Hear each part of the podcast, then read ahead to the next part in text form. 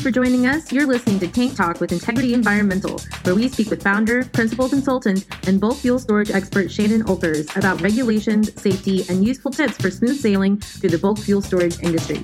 Come learn the unique joys of work and life in Alaska with industry experts, including our team, vendors we work with, and companies we support.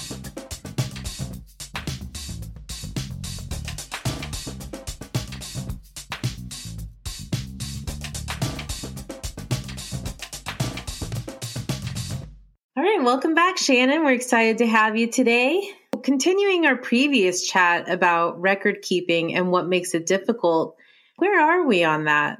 Record keeping is difficult for three root reasons, and I call it the three legs of the record keeping stool. Um, we talked last time briefly about each one of those legs, and I wanted to dive in deep on, on one of those legs this time, and that's the poor setup. If you have poorly set up records, that can really impact how good your record keeping can be. We we like to talk about it as quality in, quality out. There's an opposite phrase that I don't like to use because it's so negative. But when you put quality into a system, you're going to get quality products out. Sometimes with record keeping, what's going into the system isn't necessarily a very good product for what, what you're trying to do with it. Understandable. So how do you know when there is a setup problem? Well, some of the symptoms of a poor setup problem is the person who's being asked to complete the record keeping is complaining about having to do the same stuff, but on multiple records, right? Like, oh, I have like six, I have six checklists, facility inspection checklists, and they all ask me to look at the secondary containment liner and the condition of the liner. Or, you know, I have to do all of these different records just about my oil water separator. I don't know why I have to do three. There's only one oil water separator. What that tells me, looking from the outside in as a consultant, is that they had three different plan writers, and each plan writer was like, oh, the oil water separator is an important function of this permit, so I'd better have a form for it. When you have different writers for each permit, they can't see the other permits. They can't see internal documents. They can't see all of the pieces that go into making a record-keeping lo- workload for somebody. And so they are meeting the requirements of the permit, hopefully, but they are causing confusion because there there's no context of what else is out there. And so somebody, whether that's a consultant or an environmental manager within the company, they need to be looking at these records and determining if these questions or inspection points have been answered in other places, and whether it really needs to be belong on this record, or if there can be some consolidation or streamlining of these records so that somebody's not answering the exact same question for four or five different permits. They are only answering it once, and that record is used to meet all of those permit requirements. What causes record keeping to be poorly set up or confusing? I know you did touch on that lightly with Uh, multiple hands in the jar. Yeah, I, I think that a lot of records are generated for like record keeping for environmental stuff because a plan or permit is required by a regulation, and the company outsources the writing of that permit. Not always. Sometimes someone internal writes it, um, but they often hire a company to come in and write the permit. But it's not the same company for all the permits because many companies just specialize in air or water or spill response. They don't necessarily specialize in bulk fuel storage like our company does. And so our company looks at all the permits for an industry, but a lot of other environmental companies look at the permit and they're an expert in the permit, but they're not necessarily an expert in the industry. And so what we see is that there is a bit of confusion because they're writing it for in general, right, to apply to multiple industries across the entire United States, right, because that's what the big companies do. Uh, and there's nothing wrong with that. But somebody, either the consultant or the environmental manager, needs to look at that record as it comes in with the permit and do some streamlining, do some modification, do some, you know, make some management decisions to allow it to not be confusing all the way down at the terminal manager level. Um, we also see a couple of contributing factors in the fact that Um, updates or renewals to these permits uh, are often lagging, like they are ordered, they're on their way. And then when they come, terminal managers, because they want to do a good job, they don't necessarily have like um, copy control. And so they may actually be doing multiple years of record keeping because they're afraid to stop doing the old record keeping. And then they have new record keeping when a renewal comes through. And I can't tell you how many times I've gone in and they're actually doing the exact same record keeping, but it's from two different versions of the permit. The one that was written in two thousand twelve, and then they had a renewal in twenty seventeen, and then in twenty twenty.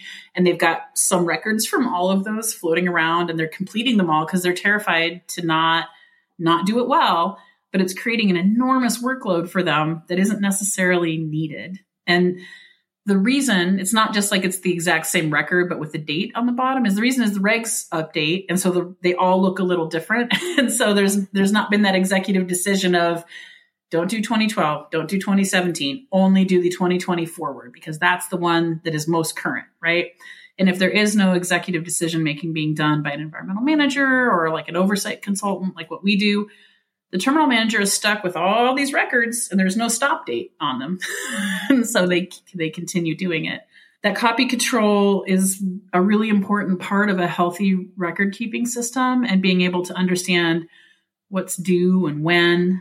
So why isn't there just one list of all the records required? Where's our easy button? Oh, where's the one list to rule them all? Uh, the answer to that is twofold. The first is that if you have multiple companies writing your permits, they're only interested in the record keeping that comes with that permit. The other side of that is that the permits all renew on different schedules and in different years. And there's a whole lot of permits for every bulk fuel facility out there. We always joke that like a bulk fuel facility is a small piece of land surrounded by regulations. And it's true. There's so many out there. We encourage our clients to perform an audit and create a master record keeping list and to organize it by records that are required daily, monthly, quarterly, semi-annually, and annually, because most records have some, or if not all of those requirements. And what you can do when you are contracting for a plan or permit renewal is you can request as part of the scope of work a list of the records that are required by that permit, broken down by daily, monthly, quarterly, semi-annual, and annual, right? And so if you can get that list from every permit, it makes it easier to manage as an environmental manager because the permit's coming in with that piece already written, or it's part of the deliverables that goes with that plan or permit. We, of course, provide that kind of list, and we also do audits to develop that kind of list uh, after the fact to try to reduce this level of confusion. But that's why there's no easy button, because there's anywhere from ten to even twenty permits uh, in, that are environmentally based at a facility. And then that doesn't include some of the other ones that are not environmentally based, like fire extinguisher inspections and OSHA checks. And there's a lot going on at a tank farm. Sure. Where would we start to fix this internally, or where we are currently? So let's say that you're a terminal manager or an environmental manager, and you just walked in the door and there's a lot of records, and it seems like there's a lot of duplication and a lot of effort being spent, and you, there's a lot of confusion, right? Like which one's which, which one's right. How to fix that is to sit down and do an audit and be familiar enough with that plan or permit to understand what the record keeping requirements are. Most plans and permits have a record keeping section, and they lay out what are required. And if you have that list, you can start creating that master Excel sheet of the dailies and the monthlies and the quarterlies, and you can start filling them in. And then once you get that master list of what you think is absolutely required by all the plans and permits, then you can start working on copy control. For example, the, the O D P C P required by eighteen A C seventy-five in Alaska has a routine facility inspection requirement. Most people perform it monthly, right? So there's a monthly, and then uh, there's also daily requirements. And you could audit how many daily facility inspections are you performing right now? And you might be surprised at the answer. I've asked that of many, many, many terminal managers. And sometimes I get back, I've got a daily for the marina. I've got a daily for our main facility. I've got a daily for the truck rack. I've got a daily for the truck. I have a daily for the airport facility. I have a daily for the airport truck that's related to A T A one oh three. uh, I also have a daily for the oil water separator, and I have a monthly for spill response equipment, Mm-hmm. That's a lot of dailies. Do they need every single one of those dailies? And the answer is maybe. In that specific example, they probably don't need a daily for the truck rack and the facility. They should be together. But the A T A one oh three does require a daily of specific aviation fuel trucks, and they require it of aviation fuel tanks and aviation service. So it sort of depends on your list and how you're looking at it. But once you have a list, then you can start looking at what they're doing to meet those regulations and requirements and seeing if there's any that are out there that can be taken away and replaced with one that's already being done, or maybe that one that's already being done could be modified just a little bit and have that form replace another one so that they're only doing one form instead of two or three. Got it. So that sounds like it can get a little overwhelming. How do we fix it in the long run? In the long run, like I mentioned earlier, having part of your scope of work include a deliverable that lists out record keeping that the permit is setting up for you. Uh, I would also recommend, you can always hire someone like us to come in and give you consulting and say, you know, do that hard work for you, provide a list and get, sort of get you started. Um, but I think in the long run, the biggest fix is having plans and permits written that consider other plans and permits and also consider operational restrictions. I think many plan writers are in offices, myself included, and if you don't fully understand what happens or what goes on at a bulk fuel facility because you're writing general permits for any industry instead of one specific industry, you don't understand that taking a daily gauge of a fuel facility may involve somebody standing on top of a tank in a thirty-five mile an hour wind when it's cold, maybe fifteen below zero, you know, and you don't understand that it's not a stairway, it's a barrel cage ladder, right?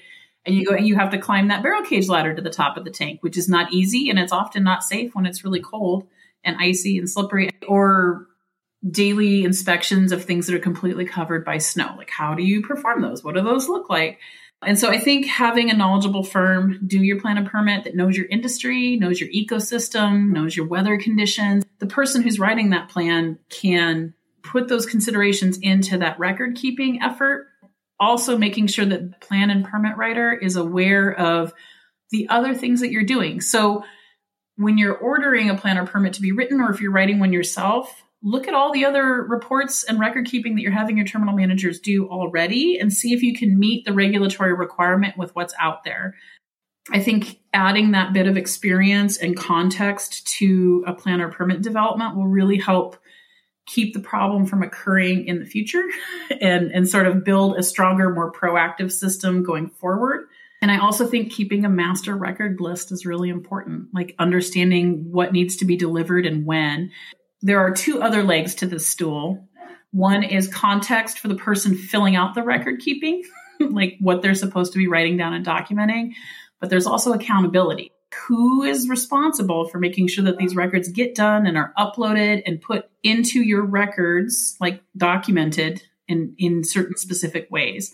And so we'll talk about those in future podcasts. But another thing you can do to ensure that you're getting quality in from a plan or a permit is to review records or forms when they come in from the permit, right?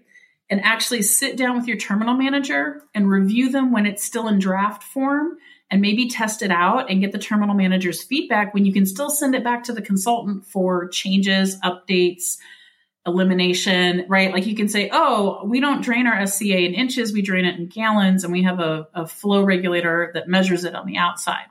Those are things that if you can change it, it's going to make sense to the terminal manager later when he goes to look at it. And so I, I feel like when you are writing a plan or permit, part of the client's review process has to include review of a record-keeping form that's been proposed and making sure it makes sense for the operations and the facility that it's being proposed for, and then taking it to the person who's going to fill it out and asking them what they think of it and if it's doable. And if you do those steps as part of your plan and permit renewal process, that's going to eliminate a lot of confusion in the future because you're giving your terminal manager the context, you're giving them a chance to change things when it makes sense. We often see that it doesn't happen because of time constraints, because they need to get it done and there's only seven days and the terminal manager is always very busy. But most of these permits renew every five years. Five years is a long time to be keeping a record that's not optimized and is causing duplicative effort on somebody's part. It's a long time to do something twice when you only need to do it once. Yeah, we like simplicity. Mm-hmm. Are there additional resources we can point our listeners to to get started?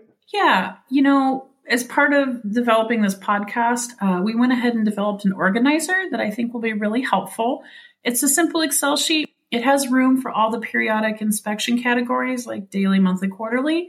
You can download that from the show notes or from our website, and it should help you get started tracking on it. It also has columns for due dates and notes. We left it blank because we don't know the context that you're going to be using it in, um, but it is definitely a start. Great. We'll have that posted on our website along with the show notes. Thank you for joining us today. I look forward to our next talk, continuing the record-keeping theme. Okay. Hi there. This is Shannon Oelkers, and as the owner of Integrity Environmental, I wanted to take a minute here at the end of the podcast to make sure that you knew the following. This podcast is for informational purposes only and should not be considered legal or regulatory advice. We are not responsible for any losses, damages, or liabilities that may arise from the use of this podcast. This podcast is not intended to replace professional regulatory or legal advice. And the views expressed in this podcast may not be those of the host, that would be me, or Integrity Environmental. Thank you very much for listening. And if you do need professional regulatory advice, we'd be happy to help you uh, as part of our consulting services.